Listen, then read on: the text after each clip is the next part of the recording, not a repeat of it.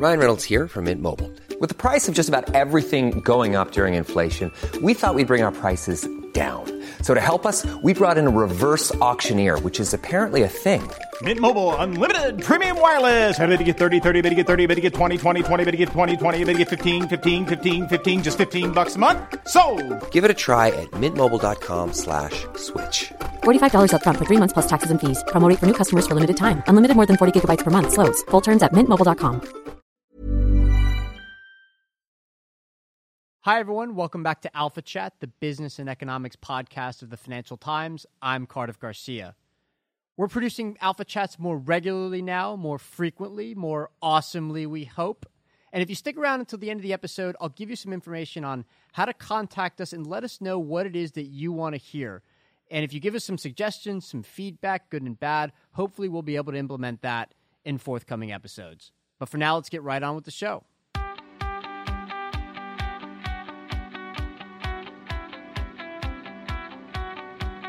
On the show today, three topics. First up, Gawker, the media and gossip website that's gotten itself into a lot of trouble because of a terrible editorial decision. We're going to talk about it with Shannon Bond, the FT's media correspondent, and Andrew Edgecliffe-Johnson, the FT's U.S. news editor. Right after that, a special Lex segment. The head of Lex, Rob Armstrong, is here in New York, and we're going to talk about the tech sector. Big week of earnings there. And finally, FIFA. Big scandal that shocked everybody a couple of months ago.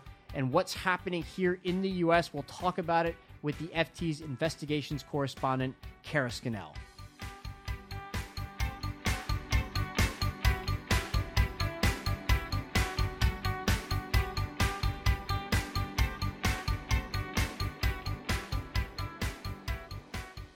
Gawker is the media and gossip website founded by Nick Denton many years ago, and it's gotten itself into a lot of trouble lately because of a really terrible editorial judgment on the part of its editors, and it's raised all kinds of questions about the divide between the business and editorial side of a news organization and where Gawker fits into the media landscape in general. Here to talk about this, Shannon Bond, the media reporter of the FT, she of the melodious, mellifluous, euphonious, harmonious voice. Shannon.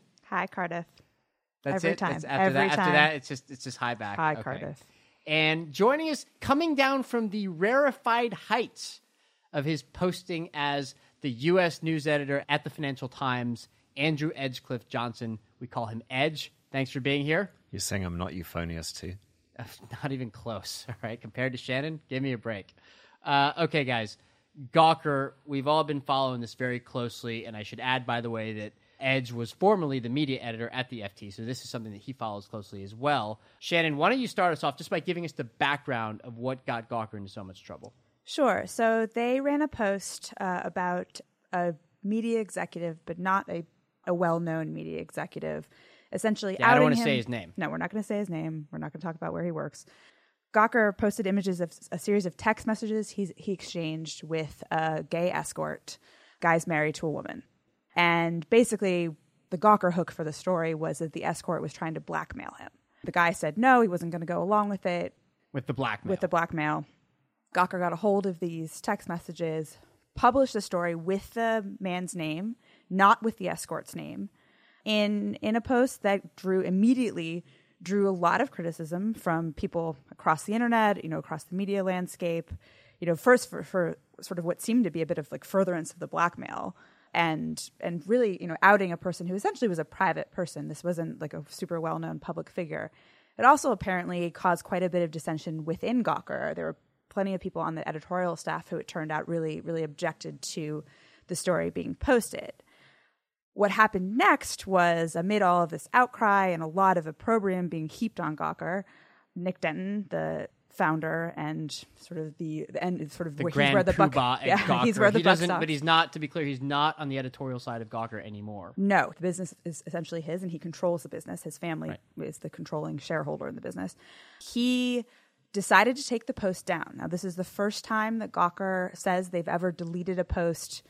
Eventually, they said the post was still true, but they were going to take it down anyway because under reconsideration, they felt it was inappropriate. It was gratuitous. And that it was pointless. There was no public interest involved. Almost everybody across the media landscape except for a few Gawker editors, are agreed on this point, that there was no public interest served by posting this. Right. And I think, you know, sort of what Nick said, if, you know, and initially saying is like, look, we essentially, there needs to be, it can't be enough for something to be true. It also has to be interesting. And there wasn't enough interest here. Where this sort of all ran into a lot of trouble was that Nick says he made the decision to take it down, but Gawker is now, the business is, it has for the past 6 months been run by a board of 7 people, all of whom are on the commercial side of the business, except for one editorial representative. They voted, I think it was 5-2 to take it down.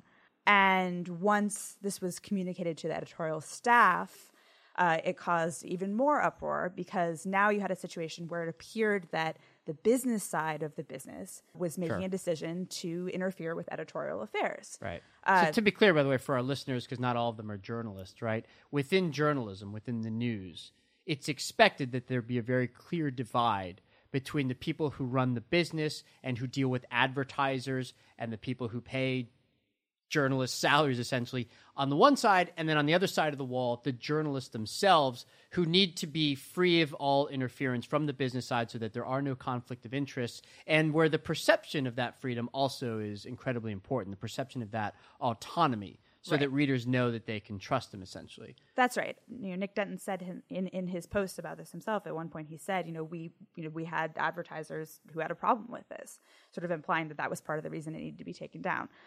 The journalists at Gawker, whether or not they agreed that the post should have gone up in the first place, all felt essentially completely betrayed, that this idea that the business side, the commercial side, was going to come in and interfere with the editorial freedom of the news operation, or of the writing operation. We can talk about whether it's news or not. Right, and we will, by the way. Yeah. Okay, first question that all this brings up then, okay? You have an instance where an essentially private figure has been outed for no good reason, right? Probably humiliating his family, again, for no good reason. It was a terrible editorial choice, but it brings up the wider question, Edge. Okay, what happens when you have an instance like this where the editorial team has done a terrible job, the people on the business side recognize that they've done a terrible job, and they have a business interest in mitigating the damage, but at the same time, to mitigate the damage, they would have to breach that wall? What's the right way of thinking about a situation like that? All right, so to back up a bit, I went to see Hamilton last night on Broadway, the new show. I can't wait to see where you're taking this. You're all envious, I know. Alexander Hamilton was the first major politician in this country to be brought down by a sex scandal.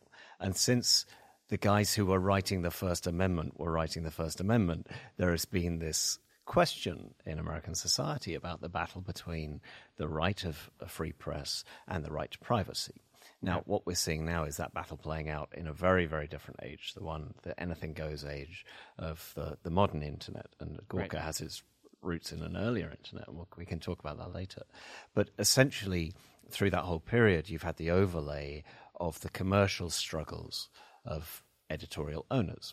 And this concept of editorial independence has become deeply rooted, particularly in the US.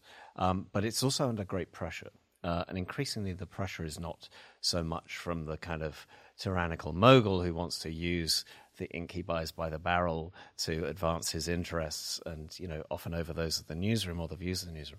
It's often the sort of impoverished mogul, who's wondering how he's going to pay the bills in a news landscape which is becoming much, much tougher, whether it's for the traditional ink buyers of the printed press or for digital media, which is largely dependent on a digital advertising model that's proved to be rather fragile. So Gawker is one of the biggest names in this newer landscape. It's 12 years old, so it's not that new. Sure, but you brought up fragility.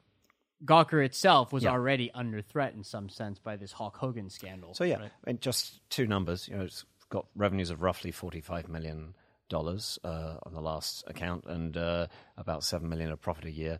Hulk Hogan wants $100 million in return. Right, we should give some further background on this. The Hulk Hogan scandal, Shannon, you've been looking at this as well. You want to give us the flavor of that? Yeah, so Hulk Hogan is a professional wrestler that many of our listeners, I hope, are familiar with. Gawker got hold of a sex tape and did an edit and put it up, and Hulk Hogan has sued them over invasion of his privacy. And Gawker's defense in this case is that Hulk Hogan, first of all, is a very public figure, and under U.S. libel law, public figures have less of a ability to claim privacy. But also sort of critically, he's made his sex life like a really big part of his public persona. So Gawker's arguing, look, this is within the fair bounds. But there's going to be a lawsuit. There's going to be a trial.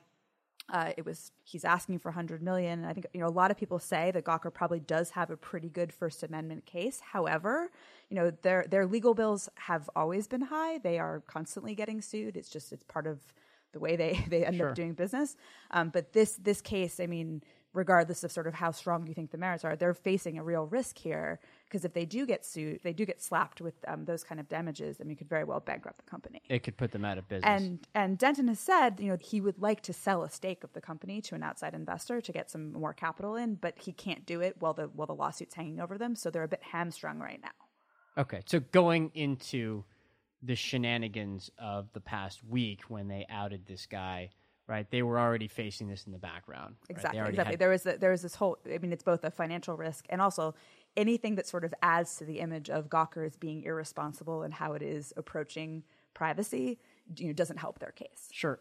From the editorial side, what's astounding about this is that if you're gonna choose a story on which to take a stand, this really is the last story you would want to do that on. To say, well, I'm taking a principled stand, and because of this. For instance, I think the editor-in-chief of Gawker and the executive editor both resigned in protest. This is the story on which they're leaving. It's a terrible one to go to the barricades for. Yeah. It's a grubby story, and even in Gawker's own newsroom, a lot of people feel very, very uncomfortable about it. But as somebody said in the last week, we shouldn't have published the story. We also shouldn't have taken it down. Yeah. The company has said it wants to sort of operate in this way that's radically transparent. And actually, we have seen that play out in this case. The reason we know so much about it is, all of these things have been essentially public. Nick Denton has been putting statements out publicly on Gawker. Gawker writers have been responding publicly. A lot of it's played out on Twitter. They've been very open about this process. And I think a lot of people in the newsroom said, fine, the way to deal with this situation where we put something up we shouldn't have would be to talk about it and to totally have this conversation about what's appropriate, but you don't do that by just taking it down. That they were advocating for, editorial to have and then maybe eventually you arrive at the same decision, but we'll never know now that this was the wrong way of doing things. Yeah, one of the reasons I'm a little bit torn about all this is because Gawker actually does employ some damn good journalists. But I want to talk about its place in the media landscape in general, okay? Because it seems to me like something along these lines was always a little bit inevitable. They're always pushing the envelope. But at the same time, if you constantly foster an environment of pungency, of, assholery, right? Whatever you want to call it, if you're always doing stuff like this, and certainly it's not the only thing they do. They do some very fine journalism. I want to keep emphasizing that. But if they're constantly doing this, at some point, this was going to come back to bite you. And I guess I wonder if one of the reasons it got pushed this far, in this case at least, was because the rest of the media has essentially caught up to the good stuff that Gawker does. In other words, the aggressive scrutiny of the rest of the media, the aggressive scrutiny of powerful figures. And so the only thing that's left for it to distinguish itself is to do this really asinine thing. I think it's been kind of an interesting shift. When they started 12 years ago, they were very much a blog. They identified it as a blog. I don't think they would necessarily have claimed the mantle of journalism in the sort of more traditional way that we think about it. And they took a fair amount of freedom by that, saying, we are doing something different. But yeah, as they have acknowledged themselves, there are newer competitors out there who are essentially have beat them at their own game. The company had a bit of a soul search at the end of last year when they put in place this board, and Nick stepped down as president of the company and said, we're not going to go after Facebook clicks. We're not going to kind of just do that kind of pandering posts. We're going to return to sort of the more of the idea of like we can be investigative and we can be hard hitting and we can be real critics. At the same time, he's trying to build a much more, in some ways, a traditional media business model on something that they hadn't sort of had before, and they don't have necessarily the financial resources of some of their competition. BuzzFeed and Vox both raised close to $50 million each in the past year. Vice has raised an enormous amount of money. And, you know, Gawker has been sort of chugging along. And I mean, in some ways, I think that's been intentional. To have some sort of independence. They don't have stakes in them from some of these traditional media companies. But at the same time, that's left them very vulnerable to losing the traffic that they once really owned. Edge, what do you think?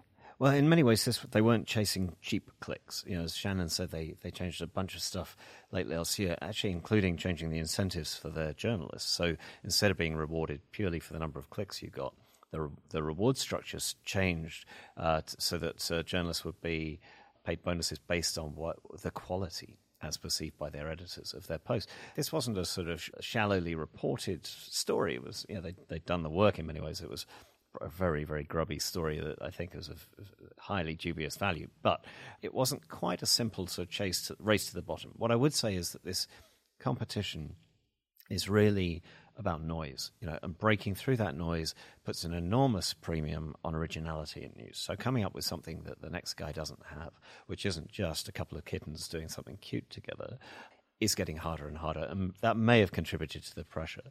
When you think about the subsequent reaction in the newsroom to Nick Denton's decision to pull this story, some of that is if you hire a bunch of people to challenge authority, you know, you shouldn't be too surprised if they challenge yours. Yeah, that's true, although it still remains unclear to me what the right course of action for Denton and the other managing partners to take would have been in this case.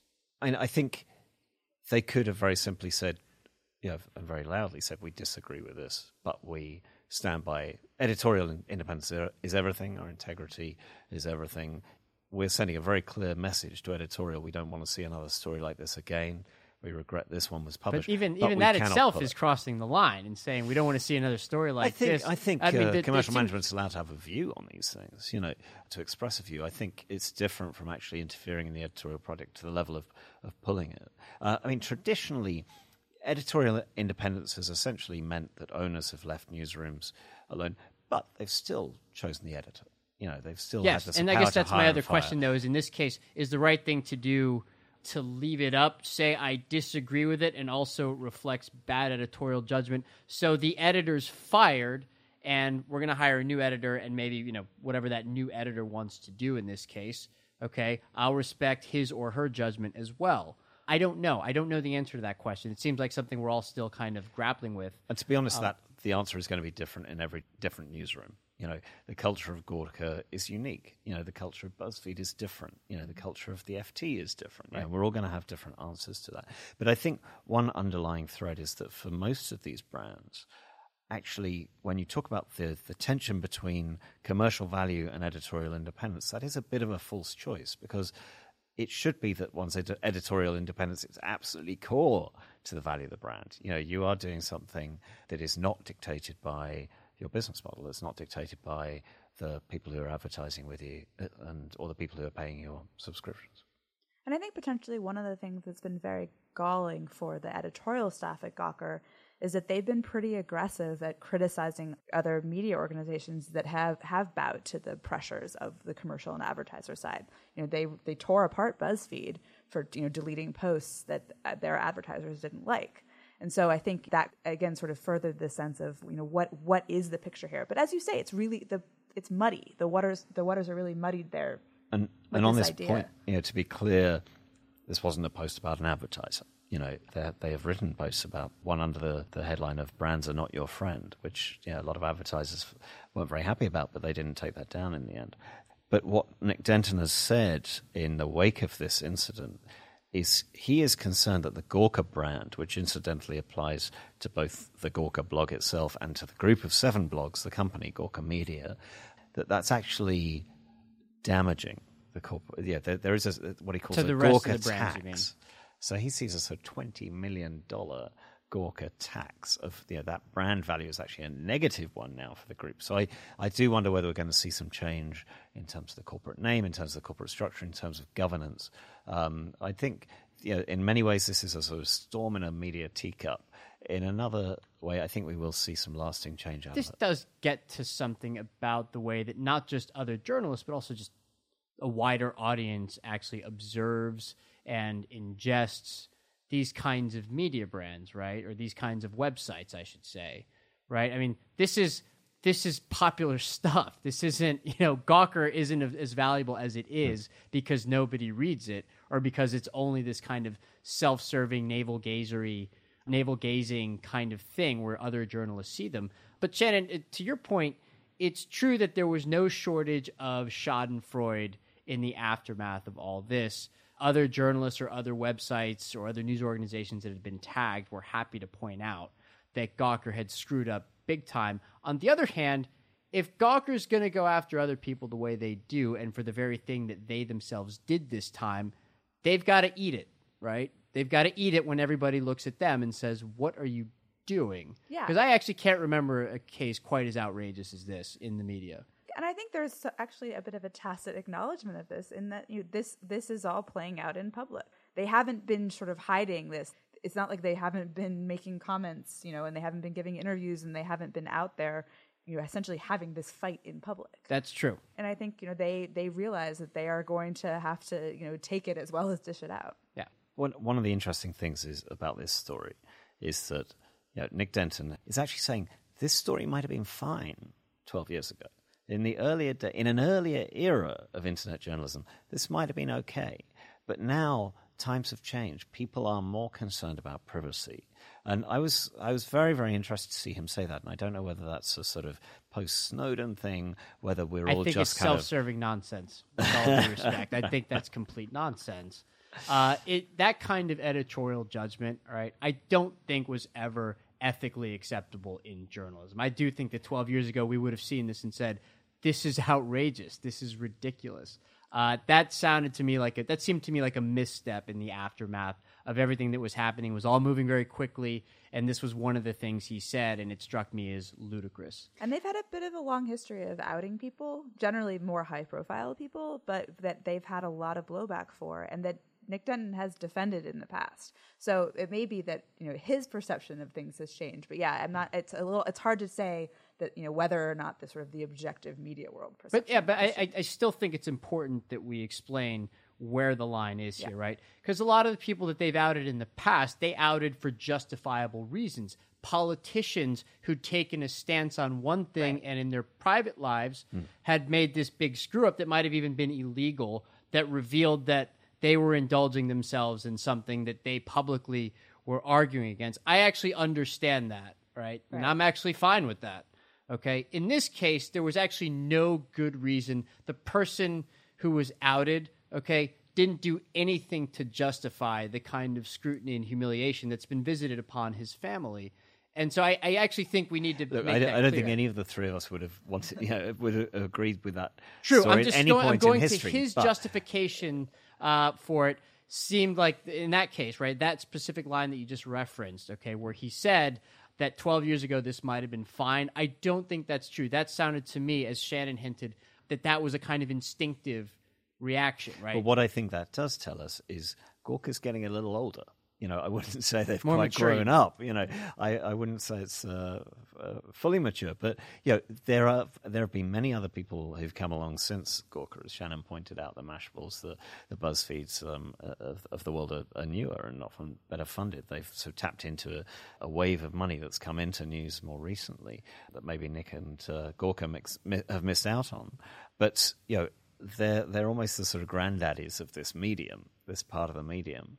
What will be interesting to see is whether the people who come after sort of hew to a more traditional view of editorial standards, or whether they just become the new. They kind of dig in a deeper gutter. Yeah, I mean, again, I'll emphasize this for the third time. They actually do have some very talented, very hard-hitting journalists who have integrity and understand that this was a stupid thing to do. They don't deserve whatever fallout's coming their way. But Gawker, the organization, I think very much does. Actually, the most sort of outdated part of this whole thing is the idea of taking the post down. It's as if we live in some earlier journalism age when you know the internet wasn't serious, right? If it was in print, it was serious. If it was online, whatever, which is kind of the age that Gawker first emerged in. But, you know, the idea that, you know, this post goes up, it comes down, and then that's it. Yeah, I mean, the internet is forever. There's no take backs here. Right. And so that actually is the thing to me that seemed a little bit, you know, really missing the current mode we're in. Shannon Bond, Andrew Edgecliffe-Johnson. Thanks, guys. Thanks, Cardiff.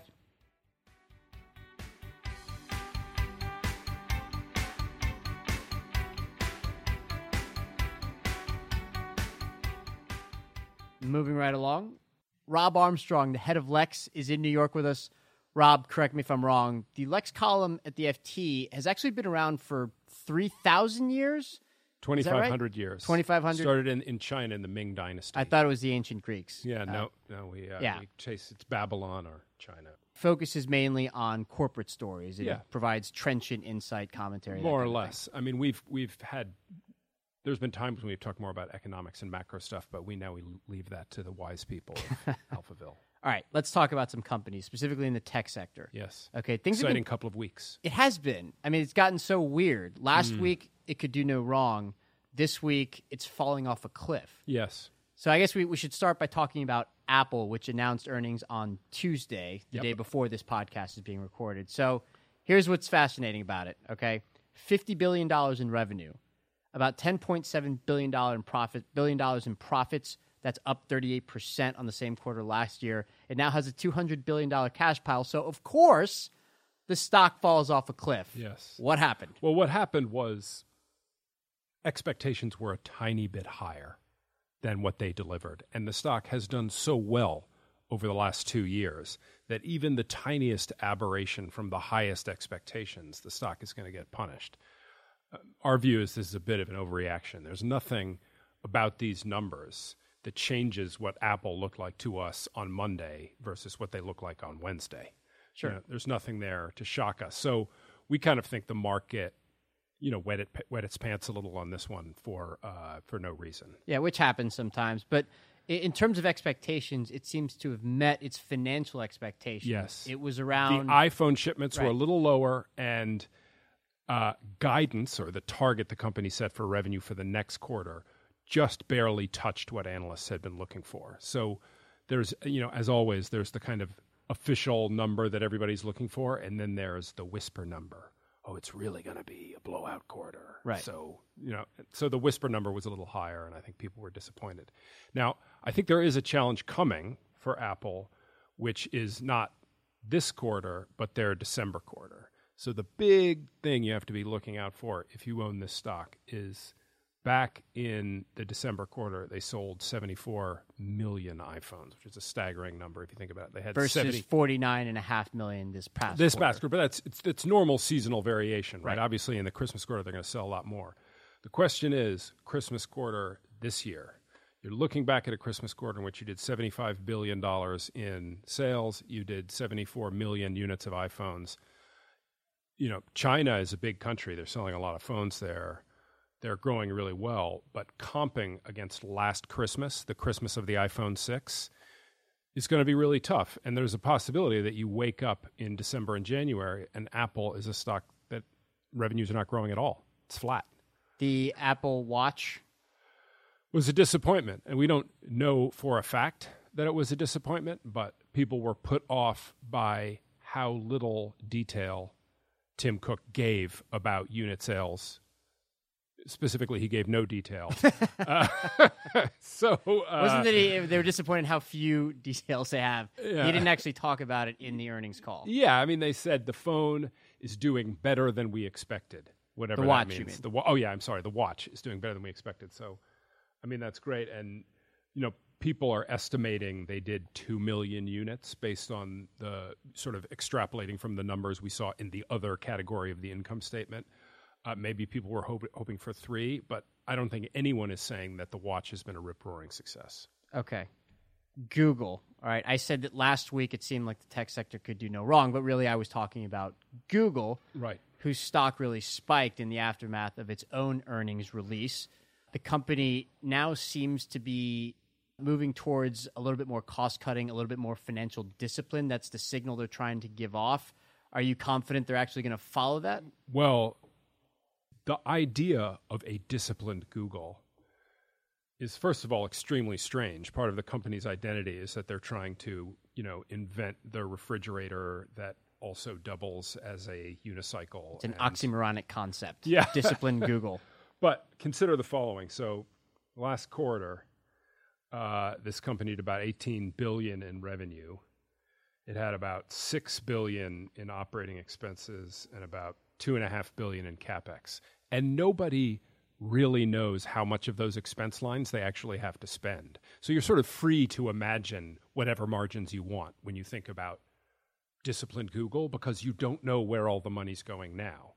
So this grown-up from Wall Street comes along, the new CFO, and says, you know, we're going to operate this like a company. And everybody says, holy crow, I can just pencil in any EPS number I want here now. Yeah. You know? So this is specifically Ruth Porat. This was her first time. Yeah, her first quarter as CFO person. And nobody had ever talked about cost discipline on a Google call before. So I mean, the business justification for these kind of big thinky projects that they've had, right? You mentioned the refrigerator that talks to you or whatever, but actually the driverless car technology, things of that nature that they're always working on. The business justification for this was always, well, sure, we're going to try a lot of these dreamy ideas, and maybe a lot of them will fail, but at some point, if one of them works out, it'll work out in a huge way. Yes. Well, the new businesses, so the core business for Google is internet advertising. The businesses outside of internet advertising that have worked for Google have actually been businesses they bought. So they bought YouTube, they bought the core of the Android mobile business.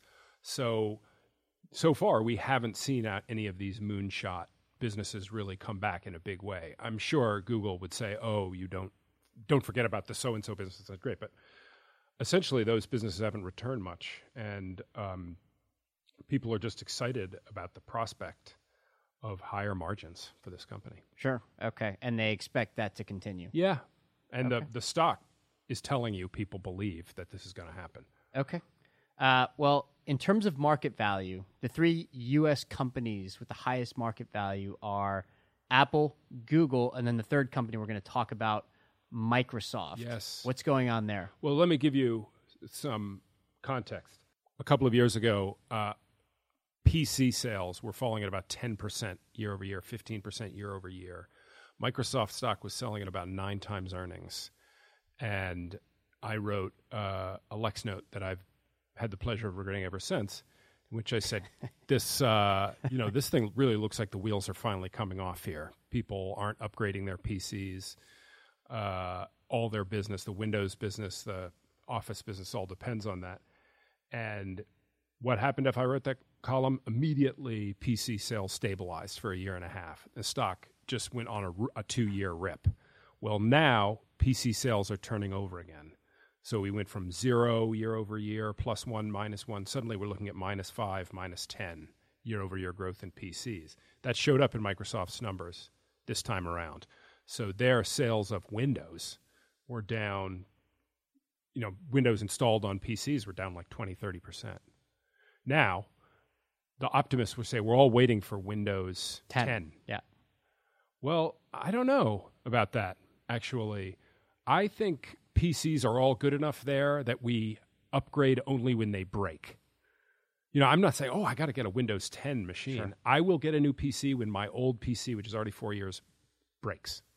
Because it's good enough. 5-year-old PC, fine.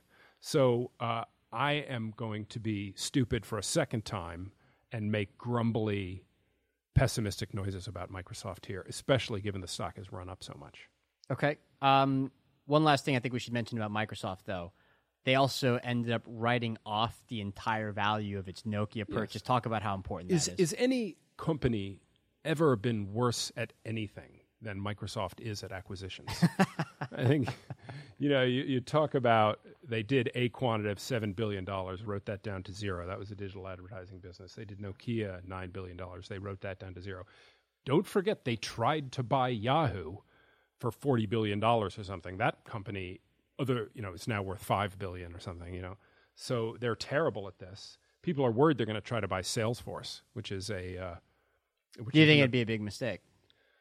Well, they don't have a good track record, that's for sure. And so... It's not their... I guess a business manager would call it, or a business scholar would call it, it's not their core competency. No. I guess here's my question is, though, what will be their... their core competency, the thing they're best at I think, going forward. The cloud, that's where they're focused on, right? Yeah, I think it's cloud software for businesses and for consumers who use their computer for business. So Windows 365, business software like Exchange, communication technology within companies. I mean, that's, and those businesses are growing pretty well. So. Is that going? You think that's going to be enough to replace what used to be their strength, right? No. Okay. Okay, doesn't get any clearer than that. All right, but you know, it's not going to disappear as a company. They have there's a lot of great businesses in Microsoft. Right. It's just this is a company that used to have the best business in the history of business. I think you have to remember that. The core PC software business for Microsoft was the best business the world has ever seen. Sure. In terms of return on invested capital, in terms of growth, in terms of sustainability. I mean, hard to replicate. No one has seen a money press that ran that fast. Sure. Okay. While you're here, one last thing, because you've been looking for sort of hidden treasures or hidden clues in the Chinese stock market. So many people talking now about whether or not the Chinese stock market's decline in recent months reflects something bigger happening in the Chinese economy. But actually, it's kind of hard to know because the Chinese stock market was in such an obvious bubble for a while. This seems like an obvious shakeout, so it's hard to sort of discern what the right signals are. What do you think? Well, the thing the optimists all say is that the size of the Chinese stock market, the total market cap of the stock market, is much smaller relative to the Chinese economy than, say, the U.S. stock market is to the U.S. economy. So it can crash and things will be okay. I'm not so sure, because you can shake confidence. Whatever the relative size of the piles of money are, you can shake people's confidence. But we don't have a lot of information yet. But we have gotten about a clue and a half. So clue number one is United Technologies, which, among many other things, makes elevators and air conditioners, something that a growing China bought a lot of. Both of those businesses at United Technologies, which reported earlier this week, they cut expectations in China. For instance, in the Otis elevator business, they were looking for a 5% increase in orders this year. They think they're going to get a loss of 10% in their order book in China. That doesn't sound like a growing economy to me, you know, a fast-growing urbanizing economy with tons of tall buildings. So that sounds like an actual clue that something is going on there, and it's not very good. The second thing is the car manufacturers, and specifically Audi/Volkswagen. So... Is this half a clue? This is the half a clue, because we don't really know. But there was like a poorly sourced Bloomberg story saying they were going to massively cut their target for unit sales in China, which was 600,000. People familiar with the matter. You know those people. They have a special room in Bloomberg where they keep the people familiar with the matter. And they went into that room and asked them, and they said Audi is going to cut its unit target. And Volkswagen has gotten rid of its, just recently removed its head of its China operations. So we're all sort of waiting with bated breath to see when the automakers actually report what they say. And for modern global automakers, basically all the incremental unit growth comes from China. A little bit from the United States, but mostly it's coming from China. So when those companies report again, we're going to find something out. Rob Armstrong, head of Lex, thanks for being here. Thank you.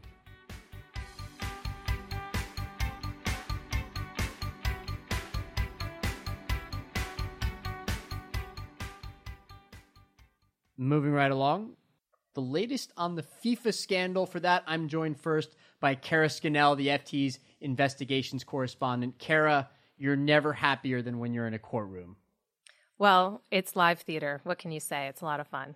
And also with us, Matt Garrahan, the FT's media editor. Matt is here not only because he knows a lot about FIFA, but also because you can't just have a couple of Americans talking about soccer. No, it's actually illegal. Yeah. Yeah. So there was actually quite a bit of gloating a little while ago when the scandal first broke, when these investigations were announced, partly because U.S. regulators, U.S. prosecutors were involved. I say gloating because the Americans reacted with a kind of collective, hey, we don't even care about soccer that much, but we're going to clean up this organization for the rest of the world. And the rest of the world thanked you profusely for doing something that it had been unable to do for the better part of 15 years. Exactly. But so before we get to the courtroom bits that Kara's been reporting on lately, we should probably give some background here, right? Matt, do you want to start by telling us what these investigations were all about in the first place when they were announced? Right. So they were the result of a 2 or 3 year investigation into FIFA and its finances after Chuck Blazer, who was a pretty senior FIFA official and an American, turned state's evidence, I guess is the right way to describe it, and to US prosecutors. To US prosecutors who were investigating him for tax evasion, and he gave up the whole sort of story. He gave up individuals and provided details, and that enabled the Department of Justice to launch this massive investigation into FIFA and its sort of corrupt hierarchical structure. Okay, so Kara, these investigations involved mainly bribery, both for broadcast rights of some kind, but also into bribery about who would get, which city would get the World Cup in different years. Right, that's right. What Blazer's position as head of, or the Secretary General of one of the federations within FIFA, put him kind of at a front row seat to a lot of these dealings. And he himself was involved, at least according to his plea agreement and his charges, to arranging a lot of these marketing deals. So the crux of the case so far, and it's still ongoing, which prosecutors here have stressed, was looking at certain World Cups and these very lucrative broadcasting, marketing, and licensing rights that are doled out each year and for all the tournaments that support the World Cup. So broadcasting and licensing rights, does that mean to show FIFA games on television, essentially, FIFA matches? Basically, and then they got a lot of money from ticket sales as well. Okay, and I think the number you put in your story was $150 million. That's the number that's been thrown around. That's how much money was thought to be involved in these bribes. Right, that's the amount that was paid out in bribes. The broadcasting rights are worth tens of that more. Okay, Matt, this is something that you might be able to explain, because legally I have trouble understanding how the Americans are involved here at all. FIFA is its own sort of self-policing organization, isn't that right? It's not attached to any global legal body, right? How does that work exactly? Well, that's always been why it's been able to evade prosecution elsewhere, because it sets its own rules. It's based in Switzerland. The difference in this time, as Kara has been reporting, is that the money that was paid in these bribes, a lot of the time they flowed through U.S. accounts, and that gives the U.S. authorities jurisdiction to go after and extradite these individuals and bring them back to the U.S. to face trial. Okay, so let's start talking about the U.S. side of the case, because there's the U.S. side and then there's the case brought by Swiss regulators or Swiss prosecutors, right? So in the U.S., Kara, you've been reporting on this for a couple of weeks now. Who is Jeffrey Webb and what is his involvement in all this? Jeffrey Webb is the he's a vice chairman at FIFA, and he sat on two important committees, the Finance Committee and the Organizing Committee for the World Cup. He was arrested in Switzerland before the latest Congress, and he just agreed to extradition to the U.S. and arrived last week and was in a courtroom getting arraigned on Saturday. Okay, and Aaron Davidson, who's that? Aaron Davidson is one of the sports marketing guys. He worked for Webb at some point, and he also worked for Traffic Sports, which was one of the main marketing companies that he is alleged to have done a lot of transactions involving Webb. So Davidson said in court last week that he's working on a plea deal with prosecutors. So if they gain his cooperation, in addition to the cooperation of the former head of Traffic Sports, who already pled guilty, that really kind of tightens the noose around Webb, because a lot of the allegations against Webb involve these two individuals. Okay. Is there some uncertainty about whether or not Webb himself will at some point plead guilty and also cooperate maybe to get somebody higher up the chain as well? I think that's the goal of prosecutors. He agreed to come here freely. He's married to an American. That might have something to do with it, and he might think he has a better shot of coming here to face it versus fighting extradition, which can be years and very expensive. And I think, what you've seen in a lot of other cases is if you cooperate early, you really can get a discount or no prison term at all. Okay, so in terms of the money flows in this case, because Davidson worked for sports marketing, Webb was at FIFA and for a time also at CONCACAF. Is that how you pronounce it? That's right. So that's the South American affiliate of FIFA? The North and Central American affiliate. North and Central American affiliate of FIFA. Okay. And he was there. Did Aronson essentially send money to Webb in exchange for getting broadcast rights for Sports Marketing USA, or how did that work? Like, what does Sports Marketing USA actually do? So that's pretty much what the allegations are in the indictment, that Davidson was part of the group that arranged, allegedly, for these bribes to be paid for Webb in order to give Traffic Sports the ability to then go and sell broadcasting rights to broadcasters across the North and South America. I see. Okay, cool. Matt, Sepp Blatter. Okay, talk about him for a little while and whether or not he's going to be affected by all of these investigations. Well, Sepp Blatter, hitherto known as Teflon Sepp because nothing would stick, right, is now running scared. It has to. Well, finally, it has after, you know, as I said earlier, 2 decades almost of charges being thrown at him and him getting away with it. He's the head of FIFA, by the way. He's the head of FIFA. The long-term head of FIFA has worked for the organization for decades.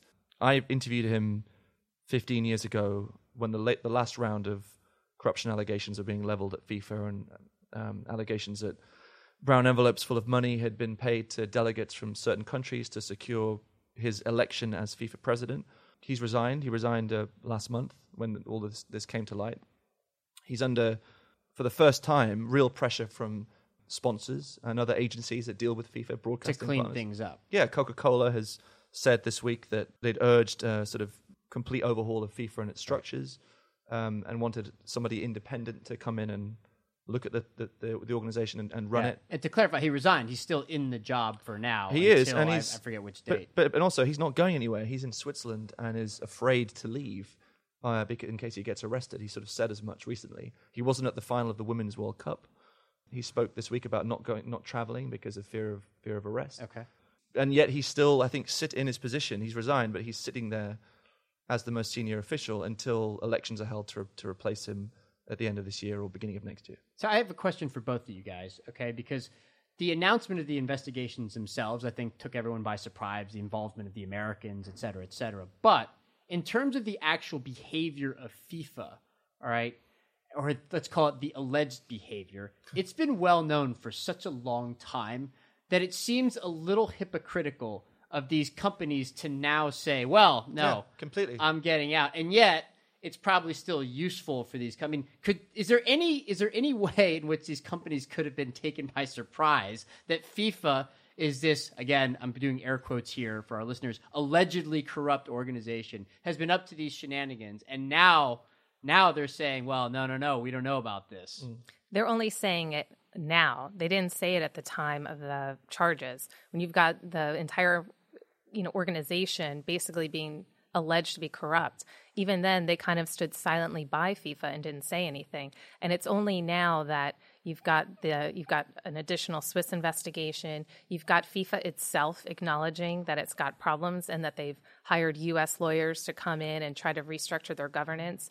And I think there's probably also a little bit of a sense or concern of what will U.S. prosecutors think of their role if they sit so silently by? I mean, whether or not they knew of anything, that's a big stretch, and they probably didn't. But I think, it doesn't go over so well. They kept their distance. Exactly. But there's a reason for this. I mean, the reason is that you'd have to be living on a desert island, right, for the last 15 years to be unaware of severe corruption allegations involving senior FIFA officials, improper payments, other damaging allegations. And it is hypocritical of them to come out now and say, oh, yes, we urge reform at this point. And the reason they kept quiet is because FIFA holds the keys to the kingdom. FIFA controls the rights to the world's most lucrative and watched sport, and its crown jewel, the World Cup. And if you want to get in front of a large, enormous global audience, you need to be associated with FIFA and its competitions. And I think if they'd made the weighed up, right, the sort of cost benefit of leaving the organization on conscience grounds or severing ties because of concerns about corruption versus the hit they take by not being associated with its competition. See no evil, hear no exactly. Evil. So they close their eyes to it, and it's actually disgraceful. I mean, they could have played a part in exposing this stuff years ago, and none of them did. None of them had the guts to do it. Okay. Last question then, Kara. What's next? What can we expect in the courtroom, and what can we expect more broadly for FIFA because of what's happening? Well, I think what's very interesting is the development that Davidson is looking to plead guilty and cooperate, because that could have ramifications for Webb.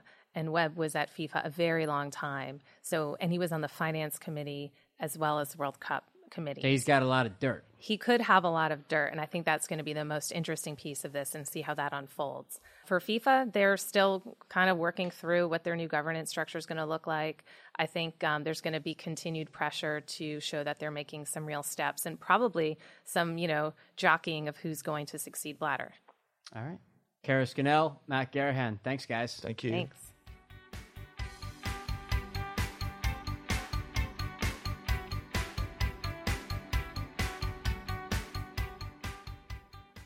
And finally, a bonus segment on today's episode. One of my favorite people at the Financial Times, Amelia Mahasuk. There, that worked. Did I get it? Yeah, you got it. Okay. Amelia Mahasuk, she's the U.S. online news editor here, and she's going to host a weekly segment here called The Follow-Up. It's only going to be about 5 minutes where we just talk about something that happened in the prior episode that she liked. She's going to essentially be playing the role of half ombudsman, half friendly colleague, all truth-telling. Even when we don't like the truth. No, I always tell the truth. Okay, fair enough. Even when you don't like it. Even when we don't like it. Yeah. Okay, Amelia, the last episode, what stood out to you? So I liked everything, of course. That's the friendly colleague speaking. Okay. The end of men segment was the one that burnt me up the most for about a week. That burnt you up? Yeah. Okay, what about it burnt you up? So it's predicated on the idea that women are getting better educated, better paid, taking over the workforce. Today, Labor statistics come out saying, actually, women are earning 82 cents in the dollar compared to men. Still a profoundly resilient gender wage gap there. Yeah. And another study saying, even though it's closing that gap, that it will be 144 years before we catch up. Before we have equity. Yeah. So... okay. End of man, you know. Okay. Yeah, so you're frustrated by the pace of progress. I think that's definitely understandable. So Alison Traeger, who was the guest in that segment, right? Actually, she herself also said, and this was her words, she thinks that the end of men is also a kind of a bunk hypothesis. I actually think that to this point, the hypothesis has a certain amount of support in the data, right? But the future is obviously impossible to know. What Allison was saying was that, yes, it's true that women are better educated. It's true that there's been a lot of progress recently. That doesn't mean that men themselves are going to be left behind, okay, just because they're not as well educated or not as well equipped for the workforce of the future. She thinks that men will actually be able to adjust because they'll find other ways to adapt, that they'll enter what she calls the artisanal economy, where even though they're not well trained for the jobs that exist or for where the labor market's going, at least they'll be able to sort of create new jobs of their own. They'll be able to essentially imagine new ways of working, and that's sort of their way out. So it doesn't sound like she actually disagreed with you too much on the idea that there isn't enough progress being made. Fair? Fair overall on the equality question. But I think the whole premise is there's this romantic notion that men are going to have these artisanal jobs, creative, you know, different, away from the coalface. But in the meantime, unfortunately, women are still at the coalface at lower wages than men. So I sort of think the whole idea of it is this, as I say, romantic notion about the workforce. Sure. So I guess in one sense, I'm a little bit more optimistic, right? When I think, well, okay, it's not just that women are better educated now, it's that they have been for a couple of decades, and specifically they've been graduating from college at a rate of 3-2. I mean, 60% of college grads now are women. And I guess I always expected there to be some friction in going from one generation to the next. But it doesn't mean that progress is going to halt, or it doesn't mean that this is a futile thing to be talking about, because women will always have this massive gender wage gap and they'll never ascend to leadership positions. I just think it's going to take time, but we'll get there, I think. I hope.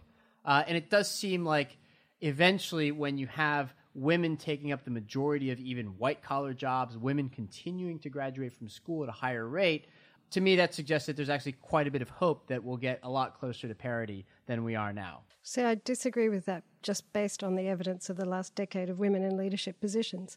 So, in fact, I think there's a top 500 global women survey out this week. Yeah, fewer Fortune women, 500, yeah.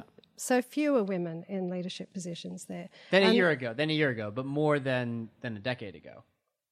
terms of board positions, that's not necessarily the case. Board positions haven't particularly... Oh, yeah, I was talking about CEOs. Sure. So, but leadership positions generally, whether it's political leadership or financial leadership, until we see a significant move there, I can't see things changing greatly. As I say, romantic, the notion that of the end of men in the workforce. Okay. Well, I would elevate you to a CEO position anytime. Okay. Thank you, Cardiff. You could be my CFO. Thanks so much. Amelia Mahasuk, thanks as always. Thank you. And that's all the time we have today. Thanks so much for listening to Alpha Chat. Again, if you want to get in touch with us, and we really encourage this, you can call us at 917-551-5012. Again, that's 917-551-5012. Leave a message and also tell us if you're okay with our playing your message on a future episode of Alpha Chat. You can also email us at alphachat@ft.com, or you can tweet me directly at Cardiff Garcia.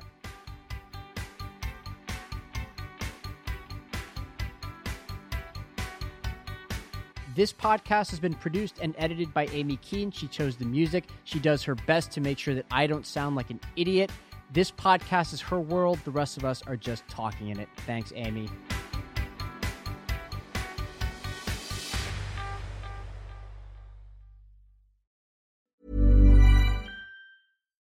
Botox Cosmetic, out of botulinum toxin A, FDA approved for over 20 years. So, talk to your specialist to see if Botox Cosmetic is right for you. For full prescribing information, including boxed warning, visit BotoxCosmetic.com or call 877-351-0300. Remember to ask for Botox Cosmetic by name. To see for yourself and learn more, visit BotoxCosmetic.com. That's BotoxCosmetic.com. Support for this podcast and the following message come from Coriant.